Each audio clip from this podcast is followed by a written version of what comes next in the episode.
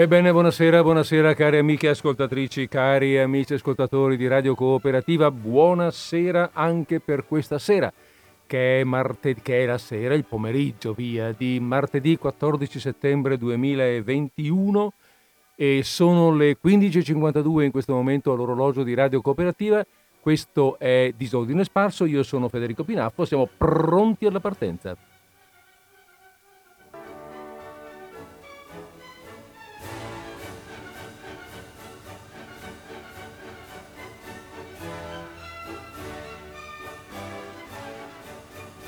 Bene, allora eh, abbiamo detto che siamo pronti alla partenza, pronti, via, eccoci qua.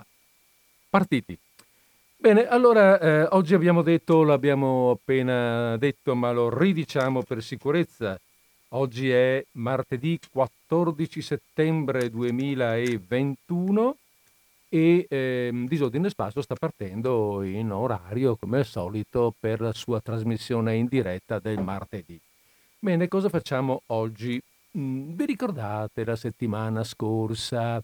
La settimana scorsa avevo mm, letto alcuni racconti da, un, da, una raccolta di racconti del, um, come dire, beh, da, da, una raccolta di racconti di, um, di storie bolzanine. Mm? Eh, la raccolta si intitola Storie nascoste a Bolzano a, curia, a cura di Italo Ghirigato, l'editore è AB Edizione Alfabeta Ferlag di Bolzano appunto. E siccome ce l'ho in mano questa, breve raccolta e siccome come è successo qualche tempo fa, mh, mm, ci dicevamo, è una cosa che mi è capitata tra le mani ma che dovrò restituire, ne approfitto per anche oggi attingere e leggere qualcosa prendendolo da qua. Mm, qualche, dicevo appunto la settimana scorsa l'abbiamo già utilizzato, abbiamo letto tre racconti e quest'oggi, bah, vediamo un attimo, leggerò un paio, forse tre, vediamo, vediamo un po' cosa ci sta dentro. In fondo siamo abbastanza in anticipo con, la nostra, con, no, con, la nostra, con il nostro avvio di narrazione, non con la trasmissione naturalmente, la trasmissione come al solito comincia alle 15.50 e per via di quello siamo in perfetto orario.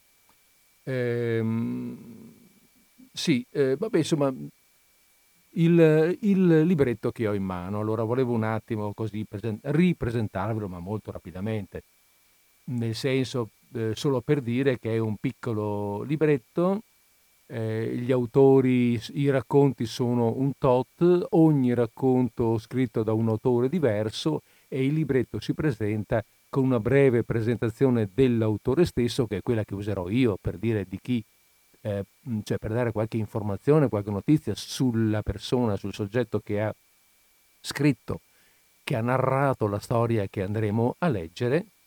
E, mm, ed è un, eh, come dire, è un parto, è una, eh, uno, un'opera dell'Associazione Scrittori Bolzano, che è nata per iniziativa appunto di un gruppo di appassionati di letteratura. Eh, bene, l'associazione naturalmente si occupa proprio di questo, di leggere, di raccontare, di girare per biblioteche, di, di, di avviare anche un po' le persone che non sono allenate a leggere alla lettura. È un po' una cosa che mi, che mi interessa, come, come, mi sembra abbastanza ovvio, perché è quello che anche noi qui nel nostro piccolo cerchiamo di fare. Eh, avvi- non avviamo, ma eh, quantomeno, mh, mm, come dire, spingiamo, cerchiamo di spingere, cerco di spingere qualcuno a leggere per conto suo, a trovare interessante il fatto di leggere, perché leggere non è soltanto un modo per passare il tempo e per mettere in fila le parole, ma è anche un modo per incontrare, eh, per incontrare il pensiero di altri, per mettersi in contatto, in relazione, certo in un modo particolare, a distanza, però, eh, però è anche una relazione particolare con persone che non ci sono più, che sono eh, a migliaia di chilometri di distanza da noi, che sono a eh, secoli di distanza da noi talvolta. Quindi mettersi in relazione con culture, cercare di capire che quando parliamo, che quando parliamo di qualcuno che è vissuto, che so, nel Medioevo, non possiamo valutarlo con la mentalità di oggi, e sarebbe assurdo, né possiamo valutarlo con quella del Medioevo perché non è la nostra, ma possiamo capire quanto diversi fossimo, quanto diverso fosse il modo di pensare, quanto, quanto ampia è la possibilità dell'uomo di avere idee, di avere pensieri, di avere mh, riflessione. Non è il caso di oggi, chiaramente. Oggi abbiamo qui in mano dei racconti assolutamente attuali di autori viventi e che non vivono neanche tanto lontano da qua, mm, tutto sommato, perché appunto sono tutti eh, originari o comunque, mh, eh, o comunque, residenti a Bolzano ed in, in Bolzano e dintorni. Ehm, martedì scorso, eh, a proposito di Bolzano e dintorni, Martedì scorso annotavo che alcuni di questi racconti si, eh, sì, certo, sono, fanno parte di una raccolta che si chiama Storie nascoste a Bolzano. Ma eh, non si riconoscono bolzanini tanto per i temi. No? Un tema tipico, mm, se ne tratta soltanto lì, è un problema di quel problema o un tema tipico di quella zona. Non è tanto questo in realtà perché molti temi sono di ordine generale, ma eh, sono segnati, sono caratterizzati dall'ambientazione, che è molto, eh, molto specifica, un'ambientazione eh, locale molto, come dire, qualificante anche del, del testo stesso, anche della narrazione, anche del tema che, pur se è un tema di carattere generale, assume una sua specifica connotazione nel luogo in cui viene trattato. Vabbè, cos'altro vi posso dire? Beh, vabbè, la solita roba, no? Tanto c'era già detto la sigla prima. Ehm, dopo, eh, fra un racconto e l'altro e alla fine, quando, abbiamo, quando chiacchiero io, come sto chiacchierando adesso, c'è la linea telefonica aperta allo 049 880 90 20 per cui siete invitati a partecipare alla trasmissione, a farla insieme se possibile. Va bene, allora eh, credo che sia il caso di partire. Partire con il primo dei due racconti che ho scelto di leggere oggi. Un racconto, beh, non voglio tanto anticiparvi, però è un racconto che ehm, affronta il tema della disabilità ma eh, una disabilità specifica in maniera che io credo un po' particolare che merita di essere, eh, di essere presa in esame, di essere ascoltata. L'autore, anzi l'autrice, è Cristina Sperandio, nata a Bolzano nel 1967. Allora leggo qui la presentazione mm, anche un po' riassumendola. Eh, dice che dopo gli studi classici e la laurea in giurisprudenza frequenta la scuola di cinema Zelig di Bolzano e la scuola laboratorio di Ermanno Olmi a Bassano del Grappa. Viaggiatrice curiosa e appassionata, pubblica i suoi appunti di viaggio sul blog I coriandoli della seppia. Ha pubblicato tra l'altro una biografia, un libro per bambini in lingua inglese, delle poesie e dei racconti, di cui questo, che vi leggerò fra poco, è uno. Allora, come d'uso, io faccio partire la musica e sulla musica interverrò fra poco. When we met, we were so young, three or four, yeah, well. we were so young. I forgot our first date. You were a quiet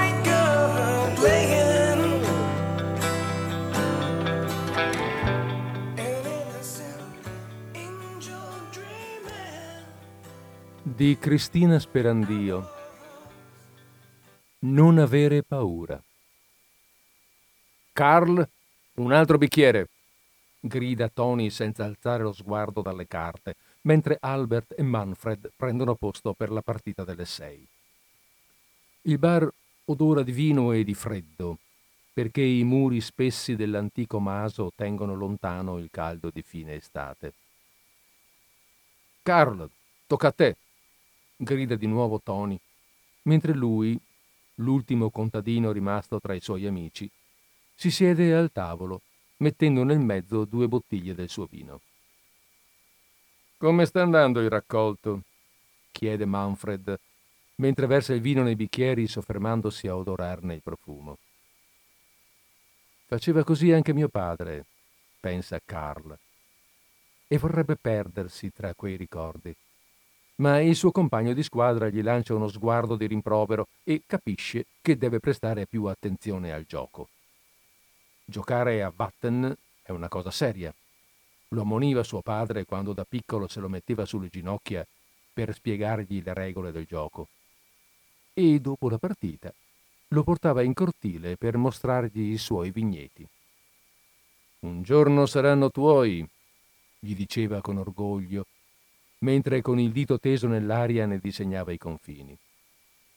E così avvenne. Ereditò il maso che aveva appena compiuto vent'anni. Accadde all'improvviso, il giorno in cui suo padre morì schiacciato sotto il trattore.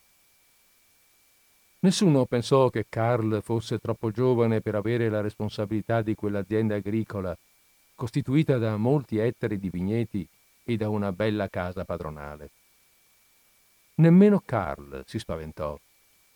Era abituato a quegli eventi. Molti dei suoi amici avevano già ereditato il maso del padre e i più per motivi altrettanto nefasti. Furono altri accadimenti apparentemente meno invasivi, a trasformare Carl nell'uomo che io conobbi cinque anni fa e quarant'anni dopo la morte del padre.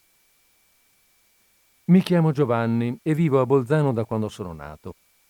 Ho comprato casa a Rencio, un quartiere a nord della città, che si protende sulle colline coltivate a vigne da cui nasce il Santa Maddalena, un vino che non mi piace, ma dicono sia buono. Il quartiere, pur trovandosi a meno di un quarto d'ora a piedi dal centro storico, ha mantenuta intatta la struttura del paese. Edifici residenziali si alternano a aziende agricole. Gli unici punti di aggregazione sono un piccolo negozio di alimentari, uno di fiori e il bar di Carl. Ci entrai una sera su indicazione del mio vicino di casa che mi disse che lì avrei trovato il falegname. E così fu. Stava seduto al tavolo insieme a Manfred, Albert e Karl a giocare a Watten, il gioco di carte più diffuso dell'Alto Adige. Tony si presentò e mi fece sedere accanto a lui al tavolo dei giocatori. Avevano bisogno che sostituissi Karl, che era andato dietro la casa a innaffiare l'orto. Tra una mano e l'altra, lo schioccare delle carte sul tavolo, il vociare confuso degli altri avventori, Tony iniziò a parlare. Me ne accorsi solo perché a un certo punto mi diede una gomitata per attirare la mia attenzione. Cosa? Puoi ripetere? dissi allora ad alta voce, mentre cercavo di capire le sue parole rovistando tra i rumori del bar. Cosa? urlai di nuovo, mentre Tony, irritato, ripeteva la sua frase. Uscimmo sulla strada. Lì ci capimmo e ci accordammo per il lavoro. Tornai qualche sera dopo alla ricerca di un idraulico. Manfred sarebbe arrivato di lì a poco. Nel frattempo avrei giocato al suo posto. Le loro parole erano per me solo un brusio lontano, un leggero ronzio sotto il caos del bar fatto di passi pesanti, boccali di birra sbattuti sul tavolo, risate, tintinnio di posate. Per fortuna conosco le regole di quel gioco. Per fortuna ho imparato a sorridere e annuire. Appena un in- incrocio uno sguardo, lo abbasso sulle carte e nessuno mi fa domande. Arrivò Manfred. Non sentii quel che disse e gli feci cenno di uscire sulla strada. Lì per me fu più facile accettò il lavoro. Rientrammo nel bar e finì la partita. Da quel giorno sono trascorsi cinque anni e non ho mai visto Carl uscire dalla sua tenuta se non quando è l'ora di portare l'uva al consorzio. I suoi amici li vede ogni giorno ai bar, che non è altro che un'ala del suo maso, e quindi è come se stessero dentro il salotto di casa sua. La sua famiglia si occupa delle terre insieme a lui. Non ha motivo di recarsi in centro, nemmeno per andare in chiesa. Quella dei piani è più vicina, proprio giù, in fondo alla discesa.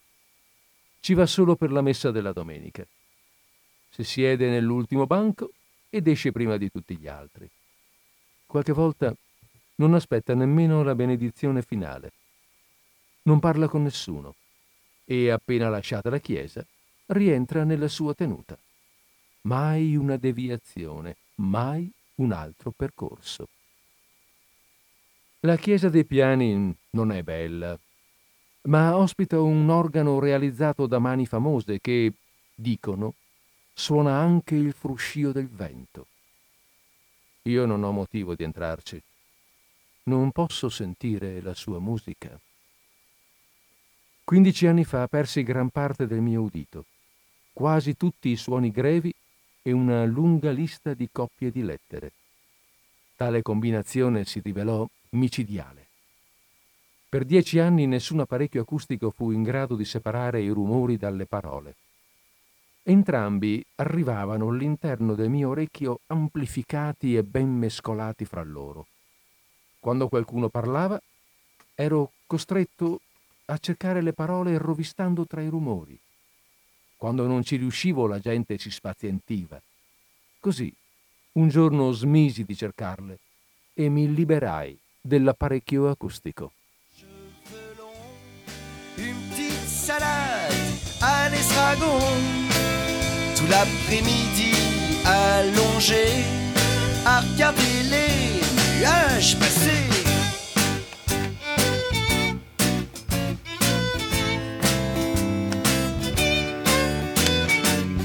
Moi j'aime quand arrive l'heure de rentrer pour accueillir les On se fait des sardines grillées j'aime ces instants magnifiés par un joli coucher de soleil qui éclaire son visage. Quelle merveille! Des instants à photographier. Fu allora che iniziai a frequentare il bar di Carl. Senza apparecchio acustico l'ambiente naviga in un suono ovattato e lontano, lasciandomi galleggiare in superficie senza che io possa sentire le loro voci. Nessuno mi chiede mai nulla. Lo sanno e mi lasciano giocare con loro. Arrivo verso le sei e mezza, in tempo per il secondo giro di partite. Ma stasera non ho voglia di giocare. Carl prende il mio posto e io vado dietro al bar a innaffiare il suo orto. Ho bisogno di riflettere sul perché ho accettato di provare per 30 giorni un nuovo apparecchio acustico. Sei mesi fa, quando l'ultimo ha finito per divorare ogni mia energia, ho promesso a me stesso che non sarei caduto più nella solita trappola del c'è un nuovo apparecchio che ti farà sentire normale. Ma chi mi faceva quella proposta era Michele e Michele era il mio eroe. Era lui che otto anni prima aveva tarato il mio penultimo apparecchio restituendomi quella parte di me che la sordità si era portata via. Avevo ripreso a viaggiare, iniziato a studiare una nuova lingua, a parlare con la gente, ad andare al cinema, ad ascoltare. Poi l'apparecchio si ruppe. Michele fu trasferito altrove e io mi fidai di un altro audioprotesista e dell'apparecchio che mi consigliò. Fu un disastro. I suoni, le voci, i rumori divennero un tutt'uno, invasero le mie orecchie e si impadronirono del mio cervello. Resistetti un anno intero. Provammo a diminuire il volume dei suoni acuti, sperando di guadagnare la percezione di qualche parola, ma fu tutto inutile.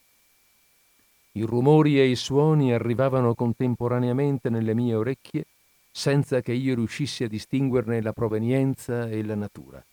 Le voci giungevano forti e chiassose e per niente nitide. Le B si confondevano con le P, le V erano troppo corte e non li udivo neppure. La mia mente si sfiniva mentre cercava di compensare con la logica le parole mancanti e le lettere perdute. Ascoltare divenne troppo faticoso e ci rinunciai. Il silenzio divenne mio amico, mentre lentamente allontanava il mondo da me. Senza l'uso dell'apparecchio, il tuo nervo uditivo si atrofizzerà presto, mi disse Michele al telefono, e allora non potrai più sentire. Hai fatto bene ad accettare, afferma Carl, che abbandonata la partita a carte mi ha raggiunto nell'orto e ha ascoltato la mia storia. Poi, senza dire altro, si allontana incamminandosi verso il confine ovest della sua proprietà e scomparendo tra le vigne. Alla morte del padre, Carl lavorò duro per prendere le redini dell'azienda e ci riuscì. Lavorò così alacremente che si accorse dei grattacieli solo quando gli operai arrivarono a costruirne i tetti. Gli apparvero come grossi cubi di cemento a soli pochi metri dalla rete della sua proprietà. Non notò gli scavi, né i camion, né gli amici agricoltori che vendevano le loro terre ai costruttori, se non quando ogni suo confine fu circondato da grossi edifici grigi. Si sentì smarrito e allo stesso tempo ingabbiato dentro le sue stesse terre, che gli sembrarono improvvisamente troppo piccole per resistere a un tale attacco. Ma non fu così. Curò le sue vigne con ancora più amore e impegno, rifiutò grandi quantità di denaro, lusinghe e perfino minacce. Alla fine i costruttori si arresero e rinunciarono alle sue terre. Carl reagì chiudendo il mondo fuori dalla sua proprietà. Sprangò il cancello e portò dentro le sue terre le persone e le cose a lui più care. Il suo bar, costruito dentro il suo stesso maso, divenne la casa di tutti noi, dei suoi amici d'infanzia, diventati falegnami, idraulici, elettricisti, e anche la mia. Eccomi qui, dico il giorno dopo, mentre stringo la mano a Michele e mi accomodo di fronte a lui. Testa il mio udito. È peggiorato, soprattutto sulle frequenze dei suoni acuti. Non sarà un problema, mi spiega. Potrò darti le frequenze che ti mancano. Lascio che sia lui a introdurre l'apparecchio. Svuoto la mente da ogni pensiero e iniziamo a parlare del suo ultimo viaggio, del libro che sto leggendo. Mi spiega come funziona il periodo di prova e firmo l'assicurazione. Non penso. Al rumore, alle voci, alle frequenze acute, alle parole che non sentivo e a quelle che non capivo. Semplicemente parliamo, senza bisogno che lui ripeta. Quando uscirai di qui, ascolta i suoni se ne senti disconosciuti, guarda a cosa corrispondono. Il tuo cervello li memorizzerà. Ci vediamo la prossima settimana. Attraverso il centro storico con cautela. La percezione dello spazio è mutata. Non è più un luogo piatto dove i suoni e i rumori si abbattono su di me con la stessa intensità. Si è trasformato. Assomiglia a una sfera nella quale galleggiano suoni lontani e vicini, rumori di auto, motorini, bus, persino di biciclette. Prendo coraggio. Il mio corpo inizia a muoversi sicuro tra le saracinesche che vengono abbassate, le mamme che chiamano i bambini, le musiche dei bar, il rintocco del campanile. Sono le sei, giusto in tempo per la mia partita. La settimana è stupefacente. Sono rilassato.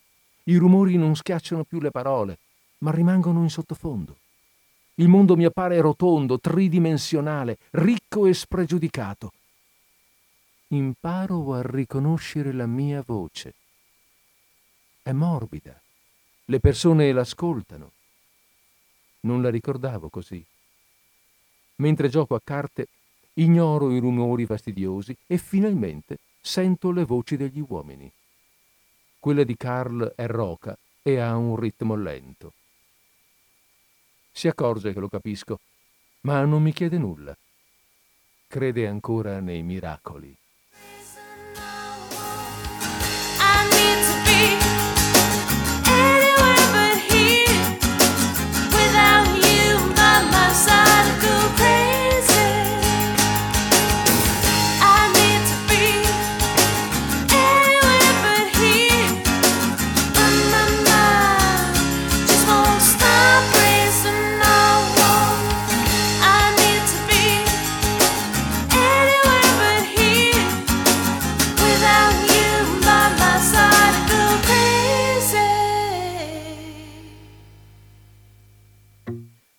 All'appuntamento con Michele mi presento sorridente e pieno di coraggio. Il mese di prova passa veloce e senza intoppi. Il mio udito migliora e acquisto l'apparecchio. Sono felice. La taratura diventa ora una ricerca raffinata. Si tratta di farmi sentire tutti i suoni del mondo, ma a ogni frequenza aggiunta c'è il rischio che la mia mente vada in tilt. Alcune frequenze non le odo da più di dieci anni e quando mi raggiungono sconvolgono il mio ordine. Ci vuole cautela, ma sono talmente entusiasta che non ho alcuna paura.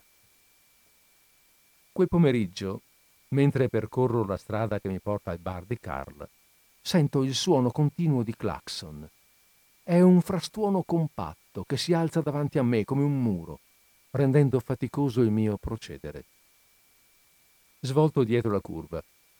Il trattore di Carl, carico di uva, è messo di traverso sulla carreggiata, incastrato tra il parapetto del ciglio della strada e una macchina parcheggiata male. Una lunga fila di auto strombazzanti occupa i due sensi di marcia. Molti automobilisti sono usciti dall'abitacolo e gridano inferociti. Il muro di rumori davanti a me è sempre più alto. Alle mie spalle se ne alza un secondo, fatto dal rombo dei motori e dalle voci. Un terzo, composto dai suoni acuti del cinguettio degli uccelli e del sibilare del vento, raccolti con pure troppa efficienza dall'apparecchio acustico, si chiude ermeticamente sopra la mia testa. Frugo con le mani tra i capelli dentro il mio orecchio sinistro e abbasso il volume dell'apparecchio fino a quando il bip mi avvisa che sono arrivato al minimo. Sono salvo, penso. Anzi no, dico tra me e me un attimo dopo.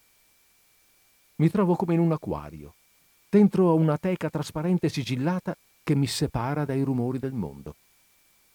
Ma anche se il, volume, se il volume è al minimo, essi mi raggiungono. Da dentro la mia teca vedo i piccoli proiettili dei suoni acuti conficcarsi senza cambiare forma sul cristallo che mi divide dal mondo, mentre i suoni grevi, come grosse palle di fango, vi si spiaccicano molli, sparpagliando la loro poltiglia tutt'intorno. Dall'interno del mio rifugio sento i suoni colpire quelle pareti invisibili, ululare sordi, sibilare e rotolare come sassi in una pietraia, trascinando con sé ogni altro suono. Non avere paura, dico a me stesso. Ma quei suoni non prendono un loro ordine. Continuano ad accatastarsi intorno a me, imprigionandomi. Mi manca l'aria. Mi manca il mio silenzio. Distinto, appoggio le mani sulle orecchie per difendermi, ma il fischio di ritorno me le fa allontanare. Mi appoggio al muretto del parapetto, usandolo come tavolo. Faccio scomparire gli apparecchi acustici dentro la custodia e corro da Michele. Troppi, sono troppi. Non ce la faccio a vivere con tutti questi suoni che affollano le mie orecchie. Liberamene! Gli urlo letteralmente in faccia, accusandolo di avere esagerato. In quel momento lo odio e non mi interessa se lui lo sa. La mia aggressiva disperazione, però, non lo impressiona. Cosa è successo? chiede. Racconto e lui ascolta senza interrompermi. È solo paura, dice senza scomporsi. In una situazione del genere, qualsiasi persona si sentirebbe aggradita dai suoni. Pa- paura? grido. Claxon, voci, motori, uccelli, tutti insieme dentro le mie orecchie. Fammi tornare indietro. Non posso, dice.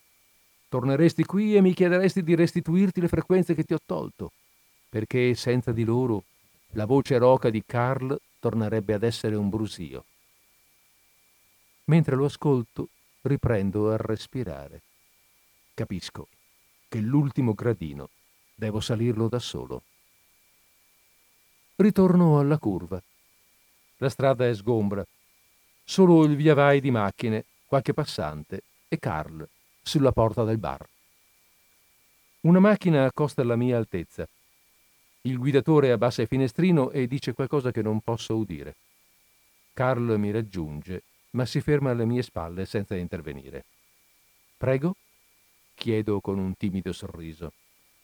Sto cercando la chiesa dei piani, ripete il guidatore. Devo essermi perso, è la seconda volta che percorro questa via.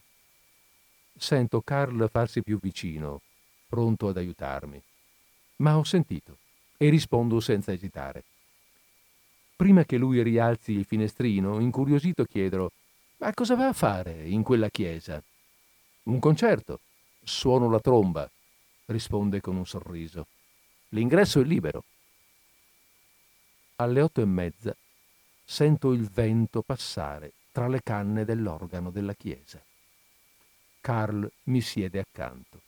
L'ho costretto ad accompagnarmi, casomai mi venisse un attacco di paura. Alle nostre spalle il suono vellutato della tromba accarezza le note dell'organo in una danza di abbandoni e di abbracci.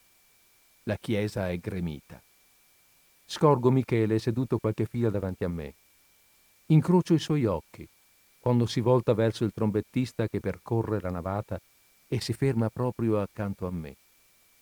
Sento l'organo farsi lieve, mentre le note della tromba si rincorrono in un gioco di scale. Osservo le sue dita sui pistoni, le labbra sul bocchino, il corpo leggermente arcuato ad abbracciare lo strumento.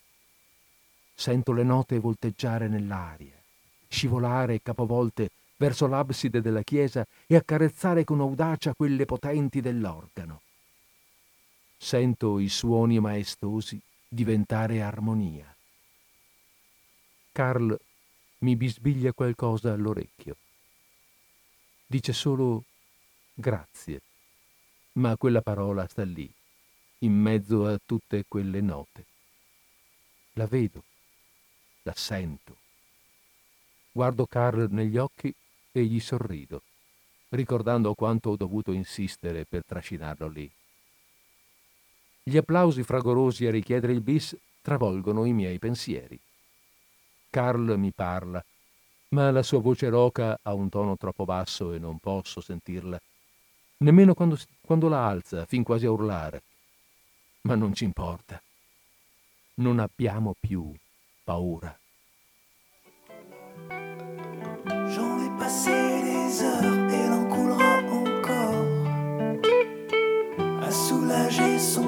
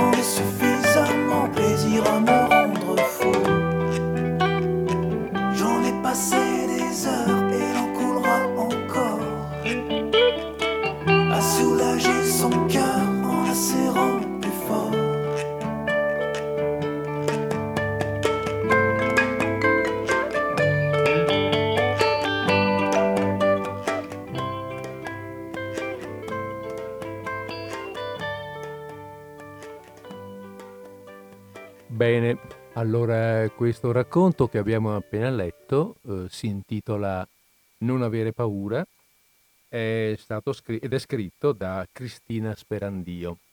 Lo traggo da questa raccolta dal titolo Storie nascoste a Bolzano. Ah, no, niente, sentivo suonare una, un telefono, ma non è, non, non è il nostro, è il fax dietro le mie spalle. A proposito, eh, vi ricordo che lo 049 880 90 20 è disponibile, per cui se volete mh, mm, con, condividere un'idea, un'opinione, un pensiero su questo racconto che abbiamo letto, è ovvio che potete farlo, anzi ci farà piacere. Dico ci perché farà piacere un po' a tutti, no? C'è questo scambio di, di opinioni. Ehm, allora dicevo il tema, mh, prima, prima di, di, di, avviare la lettura parlavo, eh, accennavo al fatto che chiaramente un racconto ha un suo tema, no? che è la parte forse essenziale del tutto. E il tema in questo caso è una disabilità, è una disabilità particolare, la sordità. Ehm, diciamo che cioè, volevo sottolineare il fatto che, almeno per quanto mi riguarda, quando ho preso in mano questo racconto, ne sono rimasto un po' colpito, particolarmente colpito, diciamo, perché questo della sordità, diciamocelo, è una disabilità della quale Mhmm, si parla poco, ehm, la si conosce meno di altre. Sì, in televisione si vede qualche volta la pubblicità del, del um, come si chiamano, le appena nominate, vabbè insomma, del, degli strumenti per, per, sentire un po', no? degli amplificatori, però come pubblicità. E si vedono delle persone anziane e dici, ah sì, va bene, roba da vecchiotti, no? Eh, è meno appariscente in realtà e, e a volte il sordo, specie appunto se anziano, viene un, sì, mm, banalmente compatito, a volte con qualche ironia, eh, con qualche sorrisetto, non viene considerato davvero come un portatore di sofferenza. Magari anche sì, per carità, adesso voi potreste dirmi qualcosa a questo proposito, ma molto spesso c'è un sentimento di sì, vabbè, ma insomma alla fine niente di che, ecco, quasi una cosa naturale. Invece mh, mm, questo racconto, per questo motivo, mi è parso a suo modo importante. È un racconto che ci fa vedere, ci porta un po' dentro il tema e ce lo fa vedere in una maniera diversa, eh, anche drammatica, eh, un po' facendo capire come sia oggettivamente invalidante, limitante questo tipo di problema. Oltretutto mi sembra che il racconto sia scritto mm, bene e con molta acutezza, anche con l'idea di qualcuno che conosce bene il tema, che lo ha trattato, se non è, se la, la, la mm, eh, come si chiama, non ricordo già più, se la Sperandio non è lei stessa sorda, sicuramente ha parlato con persone che si trascinano questo problema non, non se ne parla con questa conoscenza di causa, con questi particolari, eh, se non se ne hanno delle esperienze, se non si hanno delle informazioni, per cui c'è anche una ricerca sotto. Per cui l'ho trovato interessante, ecco. E l'ambientazione, l'ambientazione ehm, in, diciamo nel maso, è molto significativa. Eh, allora, colloca il racconto, beh, diciamo, due cose. Un, è significativo da un punto di vista banalmente geografico, perché colloca il racconto in uno spazio mm, e una cultura ben precisi, che, che, che, che, connotano i contenuti stessi del racconto.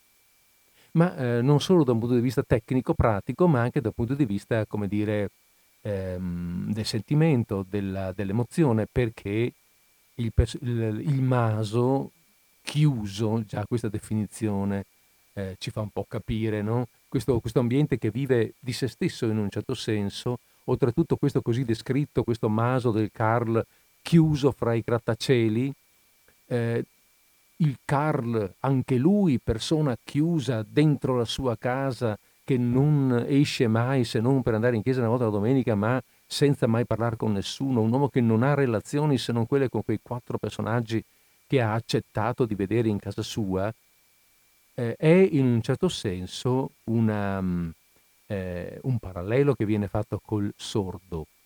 E entrambi alla fine trascina, si, si, auto, si trascinano l'un l'altro al concerto ed entrambi ne traggono un momento di, eh, mm, come dire, di umanità diversa, di, di porta che si apre in un mondo che uno per motivo appunto della disabilità e l'altro per una scelta ehm, così di, di, di, anche di ottusità se vogliamo, non si, si erano un po' ehm, avevano ehm, scusate, si apre una porta che loro avevano in qualche modo chiusa, uno certo non per sua volontà, l'altro invece per sua volontà, ma questo aprirsi della porta dà soddisfazione, dà gioia, dà una possibilità in più a entrambi. Tant'è vero che Carl nel gran finale dice lui grazie al, all'amico sordo che lo ha portato lì, che lo ha portato in un ambiente di vita in qualche modo, a godere della musica.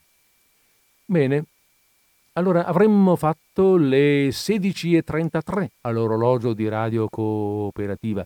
Fra un poco io penso che leggerò il secondo racconto, ma nel frattempo se lo 049 880 90 20 dovesse squillare, ehm, ne approfitteremmo per fare due chiacchiere, due parole, per sentire un po' anche le vostre esperienze, se ve ne sono alcune, a questo proposito.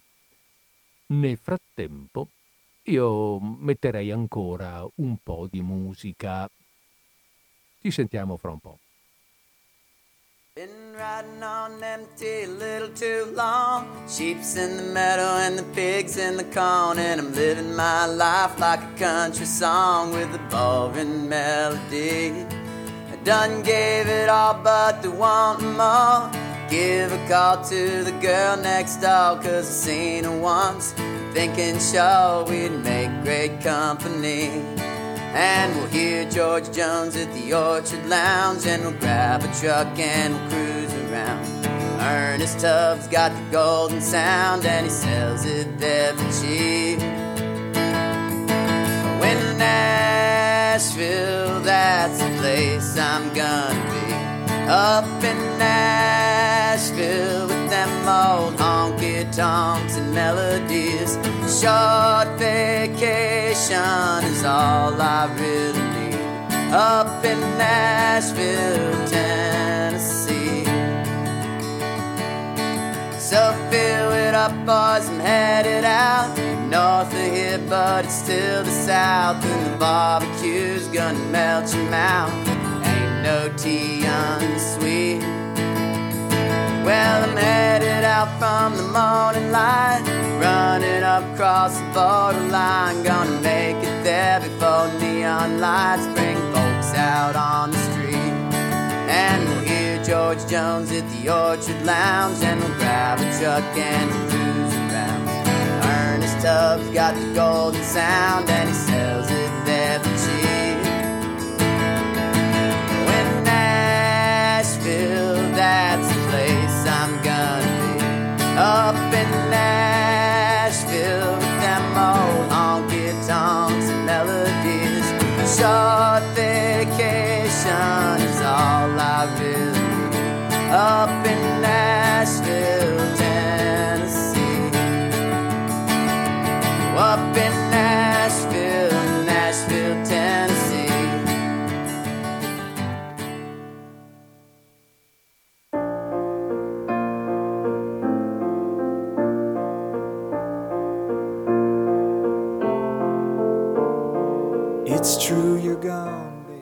Bene, allora torniamo a noi dopo questo intervallo musicale.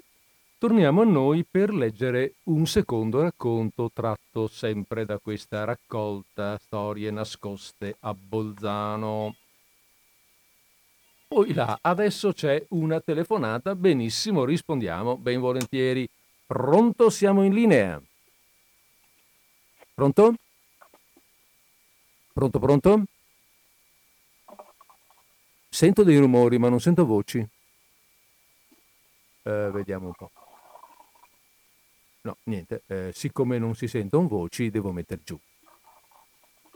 Eventualmente ritentiamo? Ritentiamo magari dopo. Allora. E, e niente, la, lo, il telefono ha squillato, io ho anche avviato la, la, la, conversazione, ma non si sentiva niente. Mi siete testimoni tutti, vero? Dall'altra parte, della, dall'altra parte del, mm, eh, del microfono. Ehm, eh, non si sentiva niente, si sentivano dei rumori, tipo carta che gira, mm, qualcosa che striscia su un tavolo. ma non abbiamo capito che cosa fosse, quindi andiamo avanti con la nostra lettura. Andiamo avanti con la nostra lettura, dicevamo, con un, con un altro racconto. Un altro racconto che è una specie di poliziesco. A proposito, sempre a proposito del fatto che ci sono i temi, le ambientazioni, no? Anche il poliziesco, eh, un poliziesco d'azione questo qua, come mm, eh, dove vedremo in attività una coppia di, di, di detective bolzanini, molto decisi, eh? quelli un po' spicci, un po' l'americana se vogliamo. E allora queste cose qui le conosciamo già, le abbiamo lette in qualche romanzo o in qualche giallo all'americana. Mi vengono da mente i famosi, eh, i più famosi, i vecchi, gli storici, quelli che hanno avviato, che quelli che hanno un po' aperto questo, questo, questo, come si dice, questo filone, i Chandler per dire, Raymond Chandler, i grandi autori di, di, del giallo all'americana, gli inventori di quei personaggi che poi hanno fatto diventare eh, non so come dire, ma quasi, quasi aneddoto queste, queste, figure, il Philip Marlowe, eh, gli investigatori col, col, con l'impermeabile chiaro. E va bene. E, ehm, e, tutti i poliziotti di quel genere. Vabbè, e allora dice, vabbè, ma allora questa storia qui la conosciamo? Sì, vabbè, la conosciamo, ma qui siamo a Bolzano. sono bolzanini questi due. E allora gli ingredienti sono quelli classici, no? Mm, però sono interpretati in maniera molto attuale, anche perché la storia è particolarmente attuale.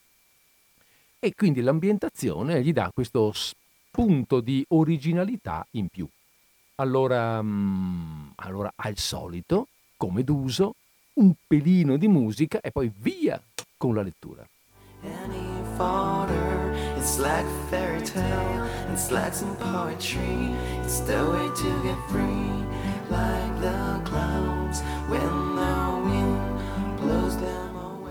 Anzi, scusate, ho dimenticato, vi devo anche dire chi è l'autore, no? Usiamo farlo, per cui prima lo facciamo. L'autore si chiama Alberto Sulligi, è nato a Bolzano nel 1943. È un libro professionista, laureato in ingegneria e architettura, si dedica attualmente alla narrativa ehm, sposato con l'artista multimediale Giovanna D'Apporro, ha pubblicato racconti, racconti fantascientifici e romanzi investigativi. E quindi, insomma, siamo sul tema. Mm, a lui queste cose piacciono, interessano, è un tecnico del, del, un tecnico del settore. Bend now, you lift up your eyes, you're looking for word, and you let your mind fly on a cloud. You see the real light, take care of all your acts. You turn bright like the clouds when the sun shines her light. You turn bright like the clouds. Di Alberto Sulligi, Il caso Marlene, un'indagine per l'agenzia LES. Agenzia LES Investigazioni Bolzano City Roll di Paolo Laurenti e Cristine Spiller, angolo via della stazione, via Alto Adige. Fra un'ora dobbiamo andare a casa degli Uber. La figlia maggiore, di anni 16, dopo la scuola non si è presentata a casa, al cellulare non risponde, le compagne non sanno nulla. La madre mi ha telefonato un'ora fa, adesso sono le 5. Non ti sembra un po' troppo ansiosa? Ricapitola Cristine. Forse sì, se vanno alla polizia quelli non considerano il fatto ancora degno di investigazioni. Comunque, meglio prevenire. In questi casi prima si agisce meglio è. Se poi torna a casa questa sera, speriamo venga fuori qualcosa dal sopralluogo della sua camera, tipo un diario. Riflette ad alta voce. L'ho già chiesto alla madre. Pare non sia una di quelle che legge di nascosto il diario della figlia. Era piuttosto agitata. Se esiste un diario, dobbiamo trovarcelo noi. La casa degli Huber è in St. Johann Gasse, dieci minuti a piazza dieci minuti a piedi da Piazza Walter, una delle zone più esclusive della città, dove ris- risiedono le ricche famiglie sudtirolesi. La loro villa chiude la via a cul-de-sac. La signora Huber, una donna non ancora quarantenne, dal fisico sportivo, capelli biondi corti, li accoglie assieme al marito. Lei è molto preoccupata, si capisce che ha pianto. Lui cerca di minimizzare, ma il suo sguardo è vitreo. Una coppia in grandissima forma, se non fosse per la figlia Marlene, che deve averne combinata una di troppo. Cristine non pensa a un rapimento. Domanda in tedesco se possono ispezionare la stanza della ragazza e chiamare l'amica del cuore. Ce n'è sempre una che funge da confessore. Chiedetele se può venire qui per consolare la mamma. Non dite che ci sono degli investigatori. Cristine fingerà di essere un'amica che ha incontrato Marlene sul ponte Talvera mentre tornava a casa dal liceo classico di lingua tedesca di via Diaz. Mentre aspettano la compagna di banco che abita lì vicino, Cristine e Paolo salgono al piano mansarda dov'è la zona notte. La stanza è molto grande, 4 per 8, la larghezza della casa, valuta Cristine. Pur essendo un sottotetto, è molto alta, si sta in piedi a circa un metro dal soffitto. Cristine si rivolge alla madre. Sa se Marlene tiene un diario? Credo di sì, ma non l'ho mai visto. Cristine spera che ciò sia dovuto a una forma di correttezza. Chissà quante madri avrebbero perquisito la stanza alla ricerca del libro magico. Se ci autorizzate vorremmo cercarlo. Può darci informazioni utili. La madre è titubante. Interviene il padre, che pare avere ripreso lucidità e ha capito che l'investigatrice non crede a un rapimento. Ah, certo, cercatelo, forse ci può dare notizie, forse è solo una scappatella. Poi però, se lo troviamo, dobbiamo rimetterlo a posto, confidando nella vostra assoluta discrezione. I forse della speranza, pensa Cristine. Questo è ovvio. Se non sapessimo essere discreti e custodire eventuali segreti non potremmo fare il nostro lavoro. Dovremmo chiudere la nostra agenzia. I genitori appaiono rinfrancati da quelle parole decise. Paolo si guarda intorno e interviene per la prima volta. Anche lui in tedesco. I muri perimetrali qui in mansarda corrispondono ai muri sottostanti o sono tramezze e armadi per usufruire delle superfici ad altezza ridotta dove il tetto si appoggia sul perimetro. Cristine apprezza il tedesco di Paolo, perfetto anche in una frase così complessa. Il padre lo guarda e dopo qualche esitazione risponde Lo spazio perimetrale era un po' basso, così abbiamo messo un tamponamento leggero e, se guardate, anche degli armadi notano tra gli angoli una successione di pannelli con un piccolo incavo. Paolo e Cristine si avvicinano. Quegli incavi servono da maniglie. Possiamo? Certo. Aprono la prima anta. Alcuni ripiani dividono a metà lo spazio. Vi si trovano in ordine camicette e magliette. Stessa cosa per gli spazi chiusi dalle altre ante. Mentre Paolo apre tutte le ante, Cristine si inginocchia e tocca, spingendoli, i fianchi laterali degli armadietti che confinano con i due angoli di muratura. Poi prova a sollevare i pannelli bassi, che sono a sette centimetri dal pavimento, appoggiati agli stelli che fungono da battiscopa. Sono tutti avvitati. Alla terza anta accanto al letto, nota che il ripiano di fondo non ha viti, ma dello stucco bianco a chiudere i fori delle viti che non ci sono più. Sopra c'è della biancheria intima, rigorosamente bianca. Prova a sollevare il pannello che si alza facilmente. Infila la mano ed ecco un libretto. Si alza e lo mostra ai genitori. La guardano strabiliati. Anch'io avevo una stanza simile e sotto i pannelli bassi ci mettevo i miei segreti. Possiamo? Provo a chiamare Marlene. Se non risponde, l'apriamo. Il padre spera ancora. Niente da fare. La solita voce annuncia che il numero non è raggiungibile. scendono in soggiorno e si siedono attorno a un tavolo rotondo. Guardi pure lei, se trova qualcosa che possa esserci d'aiuto, ce lo faccia vedere. Paolo e Cristine cominciano a sfogliarlo velocemente per arrivare alle date più recenti. Molti disegni. Cristine cerca di capire se c'è un fatto importante, anche solo di uno o due mesi prima. Finalmente, eccolo lì, un ritratto fatto molto bene di un ragazzo. Bella mano, pensa Cristine. Alcune frasi successive lasciano intuire che la ragazza si è presa una bella cotta per un certo Ulrich. Arrivano al giorno precedente. Domani è il grande giorno. Ho deciso che potremo fare un po' di più. Non so se andare fino in fondo. Valti mi ha consigliato di andarci piano. Ci si può divertire senza andare fino in fondo. Cristine sfoglia ancora una pagina e questa volta compare il disegno di una casa che Cristine ha l'impressione di avere già visto. Paolo e Cristine si guardano e si intendono senza parlare. Cristine tiene il diario aperto sulla facciata di una casa, sicuramente in centro storico, e lo mostra ai genitori. Vi viene in mente dove sia? In quel momento suona il campanello. Credo sia Valti, l'amica del cuore di nostra figlia. Mi presentate come un'amica e ci daremo del tu in questo frangente. Poi, con una scusa, mi lasciate sola con lei, d'accordo? Entra una ragazza molto alta, che dimostra più dei 16 anni che dovrebbe avere.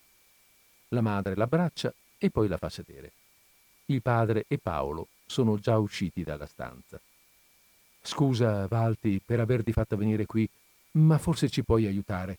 Lei è Cristine, un'amica di famiglia, che ha incontrato Marlene oggi sul ponte Talvera verso l'una e mezza di ritorno da scuola.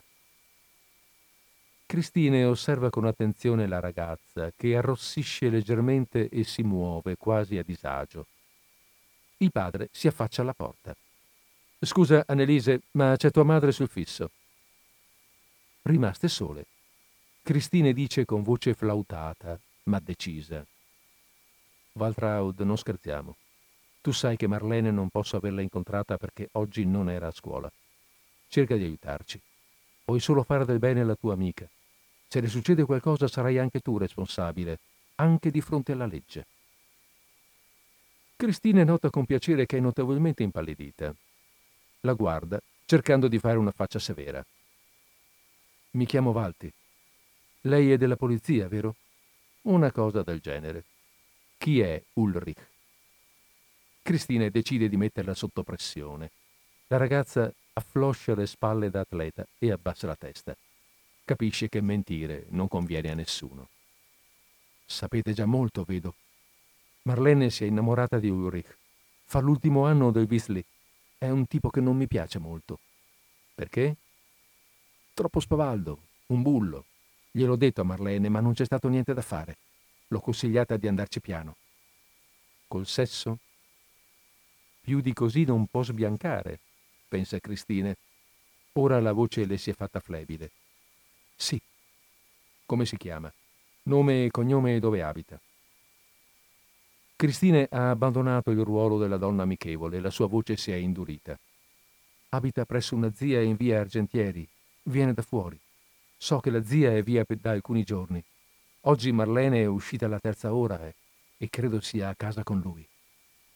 Cristine mostra il disegno della casa sul diario. È questa? Sì. Cognome di Ulrich e della zia. Egger, tutti e due. Lui viene da Jenesien. Cristine ricorda che il cognome è molto comune in quel paese. A che piano? Terzo. C'è il nome sul campanello. Margaret Egger. Brava. Sei una ragazza intelligente. Cristine si alza e chiama Paolo. Arrivano anche i genitori. So dove è vostra figlia e con chi è. È in via Argentieri, a casa di un amico. Non so se amico è il termine giusto, ma non penso sia successo nulla di irrimediabile. Andiamo. Chiamate un tassì e fatevi portare lì. Valti vi darà i dettagli. Noi siamo in bici e arriveremo prima.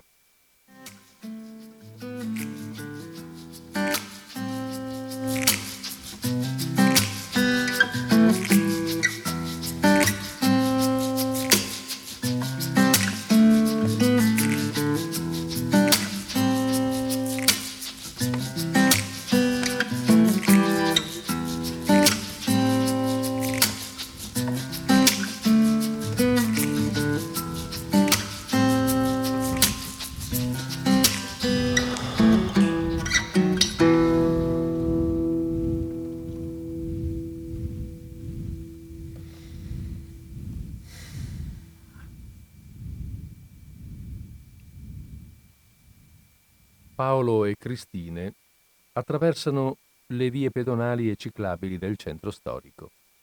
Pedalando velocemente, in cinque minuti sono davanti al portone di Margaret Egger. Aspettiamo che arrivino? No, meglio non perdere tempo. La situazione mi preoccupa. Suona tu, inventati una scusa. Una raccomandata, un pacco. Risponde Cristine. Paolo suona. Cristine si è allontanata, finge di guardare una vetrina di fronte.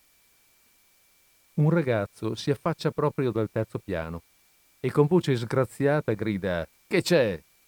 Raccomandata per la signora Margaret Egger. Lì per lì il ragazzo non vorrebbe aprire, ma se la zia viene a sapere che ha rifiutato una raccomandata, non gli darà pace. Si guarda in giro, non vede niente di strano. Chiude la finestra. Dopo alcuni secondi, Paolo sente il rumore della serratura, apre la porta e si infila nell'androne. Cristina guarda in alto. Alla finestra non c'è nessuno. Velocemente entra anche lei. Apre la borsetta e impugna la 22. Ma che fai? sussurra Paolo. Non ho il colpo in canna, vedrai che servirà. Paolo davanti, lei dietro, salgono le scale. Al terzo piano si apre la porta e appare un ragazzo alto e magro, con un ciuffo biondo sugli occhi e la faccia da schiaffi. Mi scusi, posta. Paolo infila la mano sinistra in tasca e contemporaneamente dà una spallata al tipo che cade all'indietro, ma come un gatto si rialza in piedi per lanciarsi subito contro Paolo. Cristina entra e gli punta la pistola. Stai calmo, stronzo. Abbassa la pistola verso la gamba. Ho una gran voglia di fotterti il ginocchio. Alza il cane della pistola per dare più effetto all'azione. Paolo, intanto, lo avvicina di lato e gli tira un pugno violento nello stomaco. Ulrich si piega in due. Cristino, Cristine, per un attimo, rimane senza parole. Che cazzo volete? Questa volta gli occhi azzurri del ragazzo esprimono paura. Dov'è Marlene? Fa un cenno con la testa verso destra. Cristine va verso una porta chiusa, la apre e vede la ragazza pallida come un cencio, gli occhi socchiusi, nuda sul letto, del sangue tra le gambe.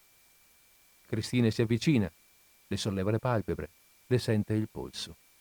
Lo stronzo l'ha drogata, pensa, da ragazza a donna in un modo orribile. Vede un cellulare sul comodino. Cristina è convinta che lui l'abbia fotografata. Spera che non abbia già messo le immagini in rete. Copre la ragazza con il lenzuolo e prova a svegliarla. Finalmente apre gli occhi e si mette a piangere. Non volevo. Chi sei? Un'amica, non preoccuparti. Adesso arrivano anche i tuoi. Ti ha fatto bere qualcosa? Come ti senti? Non ricordo. Aiutami a vestirmi, ti prego. Non voglio che mi vedano così. Che vergogna. Io non volevo. Non ero pronta. Poi Ulrich. Adesso mi ricordo. Abbiamo bevuto una coca con rum e poi... Vai in bagno a vestirti. Meglio che i tuoi quando arrivano non ti vedano così. Devi decidere se vuoi denunciarlo per stupro.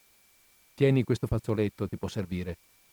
Io però dovrò dire che Ulrich ti ha violentata. Prima di chiudere la porta del bagno, Marlene le lancia uno sguardo disperato, ma non riesce a dire nulla. Cristine non può fare a meno di pensare alla sua prima volta. Purtroppo non era stato niente di che, ma almeno l'aveva voluta lei. Sa che ha pochi secondi.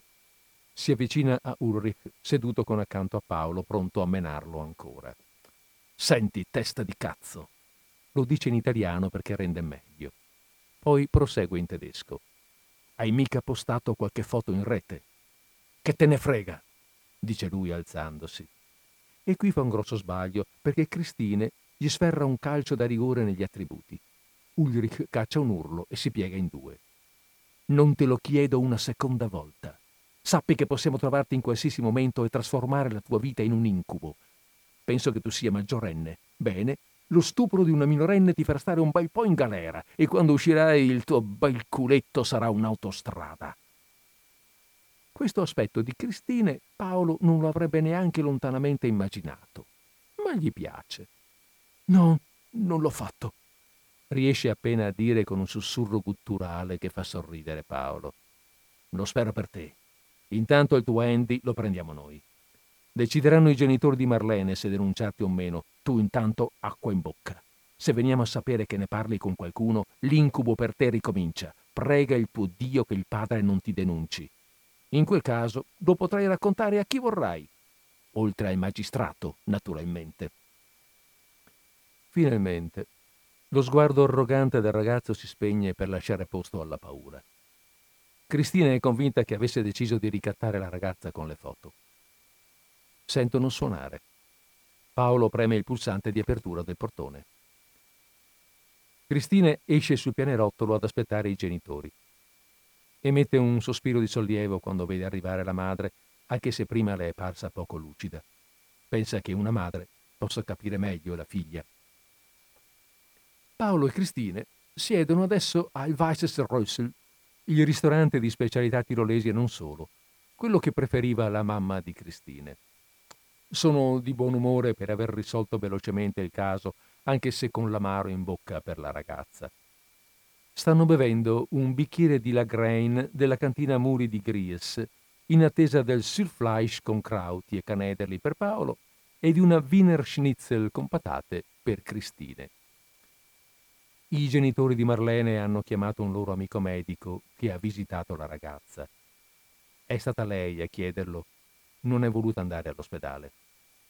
Di comune accordo, dopo il racconto di Cristine, hanno deciso di non denunciare l'accaduto per non mettere la figlia alla berlina. La punizione per Ulrich in parte c'è già stata. Cristine lo avrebbe denunciato per farlo andare in prigione anche come esempio per gli altri idioti simili, ma non ha insistito rispettando la decisione presa in famiglia. Ha voluto così soprattutto Marlene. Sono rimasto impressionato dal recupero della ragazza. È stata lei a convincere i genitori a lasciar perdere. Noi donne siamo più forti di quello che pensano certi maschietti. Ah, da come ti sei mossa stasera, se avessi avuto dubbi sulla tua forza, certamente li avrei fugati. Un calcio nelle palle così se lo ricorderà per un pezzo lo stronzone. Mi chiedo se non abbiamo esagerato. Beh, neanche tu ci sei andato leggero. A pensarci mi sembra di essere stata sul set di un telefilm americano. Adesso sappiamo un po' di più l'uno dell'altra. Penso che non abbiamo sbagliato. Il nostro intento è stato ammonitivo e non punitivo. Chissà cosa avrebbe combinato in futuro, a spese della ragazza. Di sicuro non mi ero mai comportata così, ma quel maiale ha tirato fuori il peggio che c'è in me. A proposito, ho guardato le foto nel cellulare di Ulrich. Sono terribili. Probabilmente sarebbero servite per far tacere la ragazza e ricattarla. Cristine accarezza la mano di quello che da poco è diventato il suo uomo, anche se si conoscono dai tempi della scuola.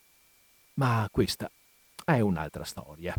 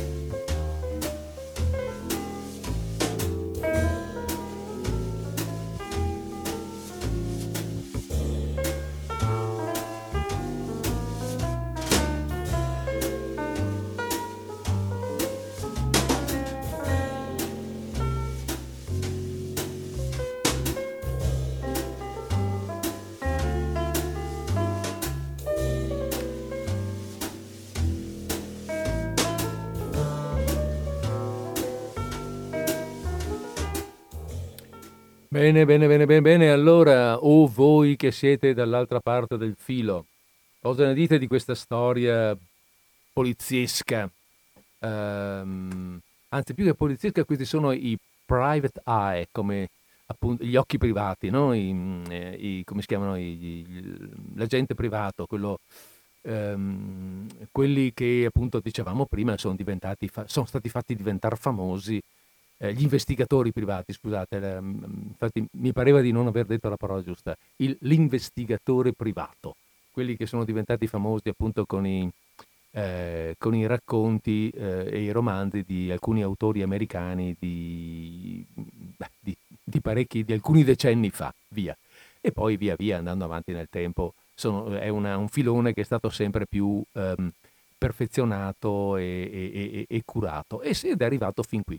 Ed è simpatico secondo me il fatto ehm, che a un certo momento l'autore stesso sull'Igi si rende un po' conto, sì, di essere, non so come dire, ma magari di aver calcato un po' la mano e allora simpaticamente fa dire a Marlene, eh, mi, a, a, pensarci mi sembra di essere stata sul set di un telefilm americano. Ecco, mettiamo le mani avanti e diciamo che sì, abbiamo, forse abbiamo un po' esagerato, però il racconto è, mm, è, è scritto bene, è, si fa seguire Ehm, è interessante e soprattutto tratta un tema molto, molto, molto attuale, molto moderno, quello di questo bullismo del, del revenge porn, eh, cioè dell'uso di materiale mh, pornografico per, eh, per, dire, mh, per ricattare, per, eh, anche soltanto per maltrattare eh, una persona, per bullizzare qualcuno.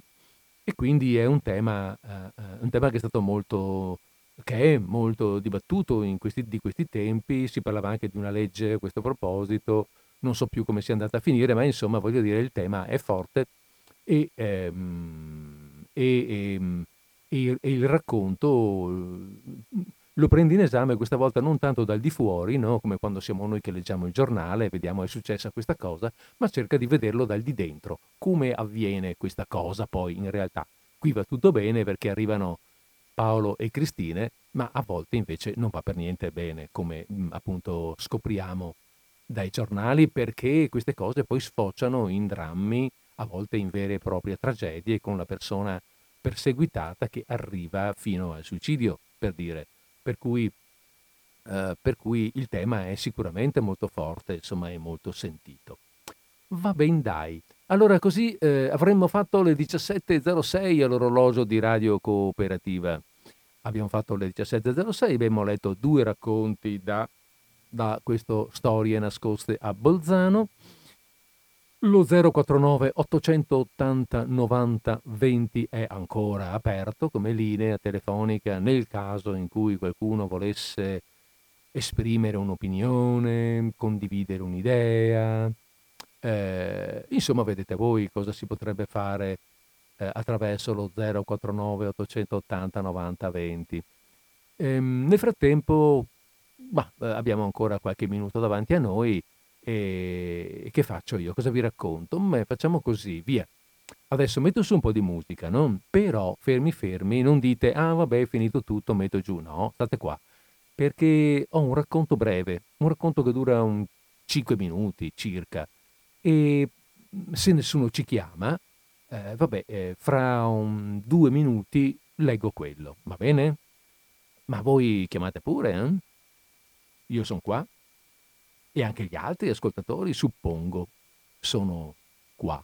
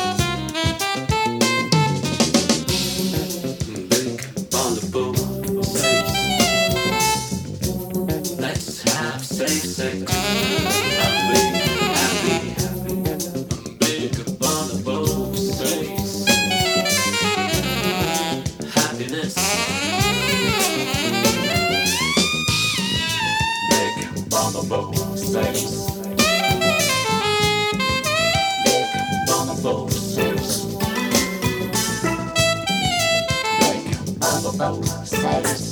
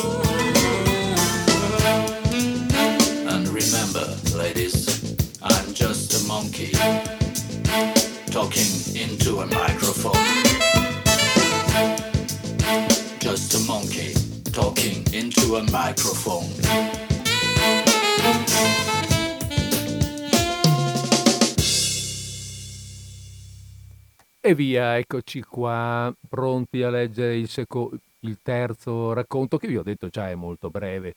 Voi siete lì, no? Sì? Ah sì, bene, mi fa piacere. Eh, gli assenti alzino la mano. Mm. Vi ricordate mh, mm, Cocchi e Renato quando facevano, quando facevano il, la, scenetta, la, scena della scuola? Bambini presenti assenti, attenti! Mm. Allora, il prossimo racconto è scritto da Ettore Frangipane. Ettore Frangipane che è il personaggio beh, sicuramente il più anziano di questi autori qui perché è nato a Bolzano nel 1934. Studi classici, laurea in giurisprudenza, è stato giornalista e inviato speciale a RAI dal 1955 al 95, seguendo ben 11 Olimpiadi. Pensa un po'. Da una dozzina d'anni cura la rubrica Bolzano scomparsa per il quotidiano Alto Adige. Scrittore e vignettista, ha al suo attivo una cinquantina di titoli, in prevalenza opere di narrativa, monografie e volumi di sport. Eh, vorrei vedere, voglio dire, uno segue, uno segue 11 Olimpiadi, eh, un giornalista segue 11 Olimpiadi e non scrive di sport. Eh, insomma, quantomeno ha pubblicato romanzi, racconti, e, e questo è un brevissimo racconto che vi leggerò adesso. Si intitola Il bidello della regina Elena. Il posto più sorprendente e misterioso di Bolzano è la scuola Regina Elena. Tale appariva a me, quantomeno, negli anni della mia infanzia, dal 1939 in poi. Al centro del cortile, dove ci raggruppavamo la mattina prima di salire classe dopo classe nelle nostre aule, c'era, e c'è tuttora, un pozzo coperto da una griglia.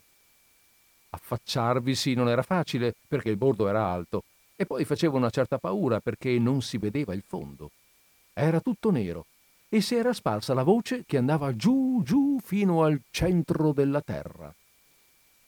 Nella nostra aula c'era un ritratto del duce con lo sguardo diretto in alto. La signora maestra Ferrari Malanca Vittoria ci aveva spiegato che lo sguardo del duce era come quello di un'aquila e lui lo teneva alto perché riusciva a fissare il sole. Ci provavo anch'io a fissare il sole, ma senza riuscirci. Inoltre, il duce sergeva con il petto in fuori e anche noi dovevamo fare così perché era benefico per i nostri polmoni. Era per questo che quando stavamo seduti dovevamo tenere le mani in seconda, dietro la schiena. Il duce era inoltre il nostro padre, perché noi eravamo i figli della lupa e la lupa era lui. C'era anche nell'aula la foto del re, ma mi piaceva molto meno. Era un vecchietto tranquillo che non esaltava la mia fantasia. Un banale nonnino, L'aula accanto era dedicata a un caduto in guerra, la nostra no. La cosa mi appariva deludente. Nell'aula vicina alla nostra c'era inoltre un bambino il cui padre, sommergibilista, era dato per disperso. Lo invidiavo. Mio padre invece era solo ragioniere capo della prefettura ed era ancora vivo. C'era anche il signor catechista, un prete bonaccione con il lungo abito talare dai tanti bottoni. Ci raccontava tante belle cose su Gesù. E quando uno di noi gli chiese che cosa fosse la circoncisione, lui rispose che si trattava di un taglietto da fare su un braccio come quando ci avevano vaccinato. Il bidello era alto alto, vestiva la divisa grigio scura, aveva un imponente ba- paio di baffoni e ci fissava con due occhi cattivi. Sua moglie invece era cicciosetta e aveva lo sguardo buono. Quando uno di noi faceva il cattivo, la signora maestra minacciava di portarci dal bidello che lo avrebbe chiuso in cantina al buio. Una volta accadde veramente che uno di noi fosse cattivo e allora la maestra lo trascinò dal bidello. Noi tutti restammo spaventati in silenzio pensando al nostro amico che soffriva in cantina al buio. Quando l'ora terminò, gli fummo tutti attorno per chiedergli che cosa il bidello gli avesse fatto. Ci rispose che era stato tutto il tempo in cucina insieme alla bidella che preparava il pranzo, seduto su una sedia, e che la bidella gli aveva perfino dato un dolcetto. Ma sicuramente mentiva. Sotto la scuola c'era la cantina. Una volta simularono un allarme aereo e allora ci accompagnarono tutti, vocianti ed eccitati, giù nel rifugio, che era in pratica la stessa cantina attrezzata per quando gli stramaledetti inglesi ci avrebbero bombardati. C'erano dappertutto sacchetti di carta contenenti sabbia. Sopra la scuola c'era invece una torretta panoramica e un giorno ci salimmo a scaglioni. Da lì si poteva vedere il nord, il sud, l'est e l'ovest, che però era preferibile chiamare settentrione, meridione, levante e ponente per fare un dispetto agli inglesi. Nessuno ci disse mai che quella scuola, prima di essere dedicata alla dolce regina Elena, era stata intitolata all'imperatrice Elisabetta, la moglie di un tiranno sanguinario quel Francesco Giuseppe che aveva impiccato Cesare Battisti. Poi gli inglesi bombardarono Bolzano, ma la mia casa e la mia scuola non furono colpite. Le bombe caddero vicinissime, ma non furono nemmeno sfiorate.